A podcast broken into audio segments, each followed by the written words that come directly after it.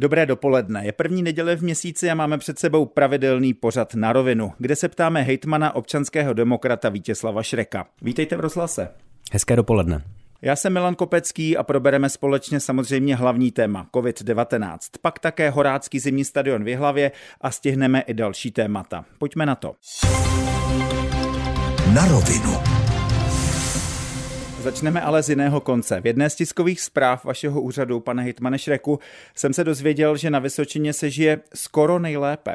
Mohl bych se zeptat, proč jenom skoro? Protože výzkum, který se už dělá 11 let eh, v rámci takzvaného dobrého místa pro život, nás zařadil eh, za letošní rok na druhé místo, tak proto je tam to skoro. A podle čeho se vlastně měří kvalita života. Tento výzkum používá řadu kritérií v několika oblastech, těch kritérií je více jak 60 a používá data vlastně jakoby z renomovaných zdrojů, to znamená používá data třeba z statistického úřadu, z centrálních registrů vozidel, z hydrometeorologického ústavu a z toho skládá vlastně nějakou jakoby kvalitu života. Eh, součástí toho jsou i samotné vlastně dotazníky, eh, které vyplňují samotní lidé a obyvatele jednotlivých krajů. Na Vysočině je spousta továren, je to dáno dopravní dostupností, příkladem může být Humpolec u dálnice D1 a podobně. To je spojené s vysokým počtem dělnických profesí. Aniž bych se chtěl takových lidí jakkoliv dotknout, přesto se vás zeptám. Vidíte na Vysočině prostor prostor pro rozvoj mozků mladých vzdělaných lidí a podobně? Já si myslím, že určitě ano a řekl bych, že na tom intenzivně jako Vysočina pracujeme. Za prvý velmi úzce spolupracujeme s naší vysokou školou Polytechnickou v Jihlavě.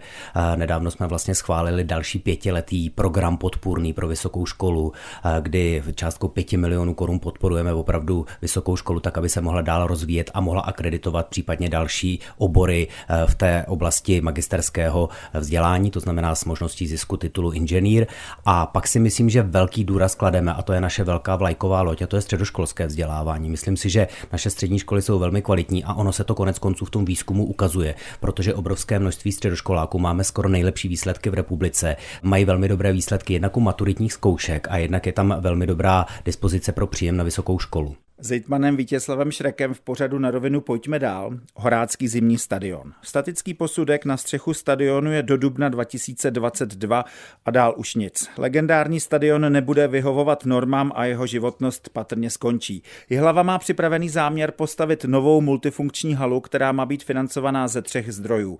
Statutární město Jihlava, kraj Vysočina a stát, respektive Národní sportovní agentura.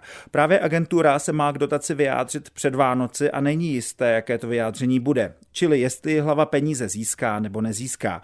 Řekněme plán financování a jsem popsal tři zdroje peněz. Nedáli stát peníze, jak to bude, pane Hitmane? Postavíte halu s městem hlava sami? Já si myslím, že kraj Vysočina od začátku říká, že nebude tím investorem. To znamená, je to opravdu spíš otázka na město Jihlava.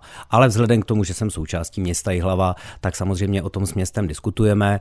Já doufám pořád, že Jihlava dostane pěkný vánoční dárek od Národní sportovní agentury. Protože 300 máme milionů korun. 300 milionů korun, protože máme neoficiální informace, že skutečně ten projekt v bodovém hodnocení má hodnocení velmi vysoké. To znamená, že je kvalitní. To je dobrá zpráva zpráva. To, že je tam nějaká alokovaná částka, že těch 300 milionů korun by nakonec mohlo dopadnout, eh, by bylo skvělé. Pokud se tak nestane, tak samozřejmě město má nějaké plány. Je to velmi jednoduché. Buď to se rozhodne, že halu nepostaví, což je úplně kritický scénář, který já si úplně nedovedu představit, anebo řekne, my ty peníze získáme někde jinde, to znamená najde jiné zdroje. A těch zdrojů není moc. Jedním z těch zdrojů je třeba další zadlužení statutárního města Jihlava. Na rovinu. Posloucháte Český rozhlas Vysočina a pořad na rovinu. Pojďme k hlavnímu tématu nemoci COVID-19. Počty lidí v nemocnicích dynamicky rostou, s tím rostou i počty pacientů, kteří vyžadují intenzivní péči.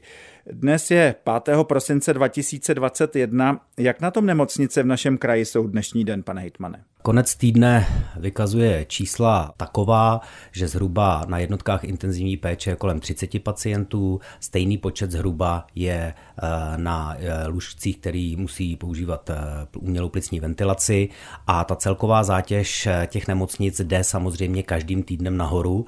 Registrujeme, že je v krajských nemocnicích hospitalizováno necelých 300 pacientů. To znamená, ten nárůst je pravidelný. A když to porovnáme s tou jarní vlnou, která byla do této chvíle asi nejsilnější. Jsme na tom pořád o něco lépe než s tou jarní vlnou, to je pravda. My máme vyčleněnou nějakou kapacitu v nemocnicích, která je v tuto chvíli zaplněna zhruba na 75%, to znamená, je tam nějaká rezerva, ale to, že už je to v tuto chvíli obrovská zátěž pro ty nemocnice, která vlastně způsobila to, že se znovu omezila elektivní operativa a že se vlastně jede jenom urgentní medicína, tak to je fakt, který nezměníme. Říkáte 75%, strop je tedy 100 a dostaneme se na strop do Vánoc, nebo to klesne. Podle těch modulů a těch křivek, které máme eh, z UZISu od pana profesora Duška, tak je to velmi pravděpodobné, že se na ten strop dostaneme. A co bude potom? Ten strop je relativní, protože samozřejmě ty nemocnice dokážou variabilně s tím pracovat. Eh, v tuto chvíli je to nastaveno jako nějaká potřeba, eh, dejme tomu, můžeme tomu říkat optimum, ale ve chvíli, kdy samozřejmě by těch počet pacientů byl vyšší, tak jako byl v tom jarním období, tak holce další lůžka vezmou a udělají se z nich lůžka pro COVID pozitivní pacienty, protože zkrátka my ty lidi nemůžeme nechat na ulici. Ve společnosti se také mluví o tom, že spousta zdravotníků chce po této zkušenosti svůj obor opustit. Míra frustrace podle nich přerostla přípustnou mez. Máte také takové informace z nemocnic na Vysočině? Máme informace od našich ředitelů a ředitelek, že jsou zdravotníci frustrovaní a unavení. To určitě ano. Eh, určitě někteří to nevydrží, protože je to obrovský tlak, je to, je to nepříjemná situace, která už trvá dva roky. Já ale pořád věřím, že eh, tu situaci chápou, že oni jsou vlastně ti, kteří to mohou nějakým způsobem zachránit a eh, já bych byl moc rád, aby jim v tom všichni ostatní pomáhali. Minimálně tím, že se budou chovat zodpovědně. Na rovinu. Pojďme se na koronavirus, nemocnice a očkování podívat jinými pohledy. Před měsícem jsme se bavili o tom, že očkovaný člověk není bezinfekční. V posledních dnech se na toto téma rozhovořil mimo jiné pan docent Marián Hajduch z fakultní nemocnice v Olomouci. Na svém Twitteru napsal, cituji, Ať skončí hra na bezinfekčnost. Konec citace. Vláda v demisi patrně nezmění tuto rétoriku. Je to úkol pro novou vládu?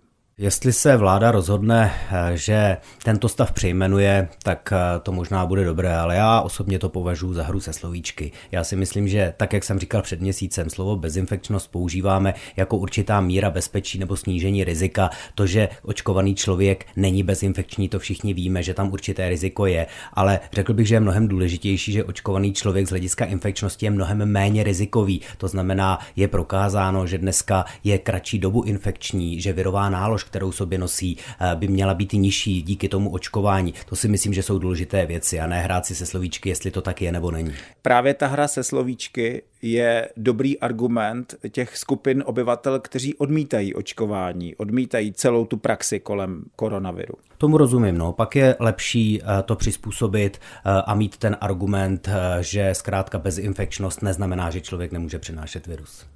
Bezinfekční člověk je z logiky věci člověk, který je negativně testovaný. Budoucí minister zdravotnictví Vlastimil Válek řekl, a citovala ho mnohá česká média, že by každý člověk měl mít nárok na PCR test zdarma. Vidíte v testování cestu ze současné krize? Já nevím, jestli jsem na to dostatečně erudovaný, eh, protože to je za prvé epidemiologická záležitost, za druhé odborná lékařská. Já to vnímám tak. Já jsem třeba mluvil minulý týden s panem profesorem Štěrbou, ředitelem fakultní nemocnice v Brně, protože jsem mu žádal, zda by nám mohli pomoct s testováním. Brně, Brno nám vyšlo vstříc mimochodem. Ten říkal, že ve chvíli, kdy je pozitivita testů kolem 40%, takže v podstatě ztrácí smysl testovat. Na druhou stranu rozumím tomu, že potřebujeme mít nějaký přehled a že to testování je důležité. Nicméně my třeba jako Vysočina v tuto chvíli jsme úplně na hranici svých kapacit, jak laboratorních, tak i z hlediska lidských zdrojů, protože zkrátka víc pracovníků v laboratořích Vysočina nemá. Proto jezdíme testovat do Ostravy, testuje nám Ostrava, snažíme se najít úplně všechny zdroje, které jsou v tuto chvíli volné. Samotestování by ale mělo jít ruku v ruce s hygienou, trasováním kontaktů a karanténou. Děje se tak v České republice v přiměřené míře? Myslím, že to už není možné. Zprávy z hygien, eh, které nebyly posíleny tak, jak by si možná zasloužili, eh, myslím si, že ten nárůst třeba pracovníků eh, z hlediska centrální úrovně byl na ty krajské hygienické stanice minimální. Takže já vidím, že ti pracovníci hygieny jsou absolutně přetížení. Ty už jsou úplně na dně, podle mého názoru, a nemůžou zvládnout, stihnout vůbec třeba trasovat v tom objemu pandemie, v jaké je teď. Na závěr tohoto tématu zkusme trochu pozitivněji. Vidíte nějaké pomyslné světlo v tunelu? Já samozřejmě jsem optimista, tak vidím pozitivní světlo, byť zprávy ze světa přichází různé další mutace a varianty, ale já jsem prostě přesvědčen, že lidstvo nebo člověk, že je silný a že to nakonec prostě zvládneme. Nevím, jestli to bude na jaře, nebo jestli to bude na podzim, nebo jestli to bude za rok, ale já prostě vnímám, že řada lidí si uvědomuje vážnost té situace, že jsou schopni skutečně slevit ze, svých, ze svého komfortu a že jsou schopni se chovat zodpovědně. Na Vysočině si myslím, že jsme toho důkazem. Máme nejvyšší procento proočkovanosti. Praktičtí lékaři se nám zapojují, i ambulantní specialisté se nám zapojují v tuhle chvíli do očkování, z čehož mám velikou radost, že vyslyšeli moji výzvu. Já si myslím, že když fakt spojíme síly, že to zvládneme. Na rovinu. Stále posloucháte Český rozhlas Vysočina a pořad na rovinu. Máme tu poslední téma také zdravotnické. Na Jihlavsku je 2000 dětí a jejich rodičů v nejistotě. Chybí jim dětský lékař. Několik lékařů odešlo do penze a náhrady nejsou. Zásadní postavení v tomto má zdravotní pojišťovna, respektive zdravotní pojišťovny. Kraj nicméně nestojí stranou. Máte přesná čísla, kolik pediatrů na Vysočině chybí nebo v blízké době chybět bude? Zatím eh, ta absence těch dětských lékařů je v řádech jednotek, nicméně samozřejmě ta území, která ti lékaři obhospodařovali, tak pro ně je to kritická situace.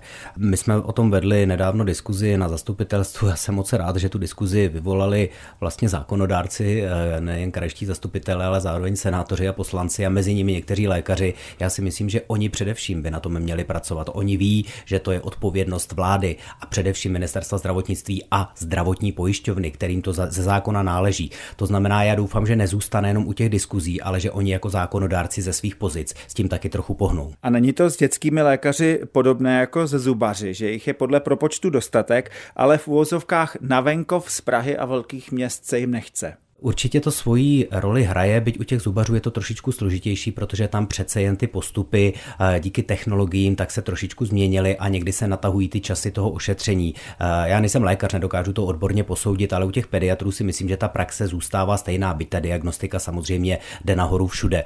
Ale řekl bych, že když jste se ptal na začátku a mluvili jsme o tom dobrém místě pro život, Vysočina proto dělá fakt maximum jako kraj, co může. To znamená, děláme stipendia pro studenty, mediky, podporujeme v rámci specializačního vzdělávání, podporujeme pediatry. Snažíme se opravdu využít ty prostředky, které máme, ale podle mě, když bude Vysočina opravdu dobré místo pro život, tak tady budou žít i ti pediatři. To si myslím, že je náš cíl, na kterém usilovně pracujeme. Takové bylo prosincové na rovinu. Záznam našeho pořadu najdete na webu vysočina.rozhlas.cz a nebo na portálu můjrozhlas.cz.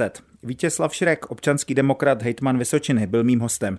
Děkuji a naslyšenou. Přeji pěkný zbytek víkendu a samozřejmě vzhledem k tomu, že už se neuslyšíme do konce roku, tak eh, přeji všem obyvatelům Vysočiny krásné Vánoce a hodně zdraví. A to samé a dobrou chuť k nedělnímu obědu přeje také Milan Kopecký.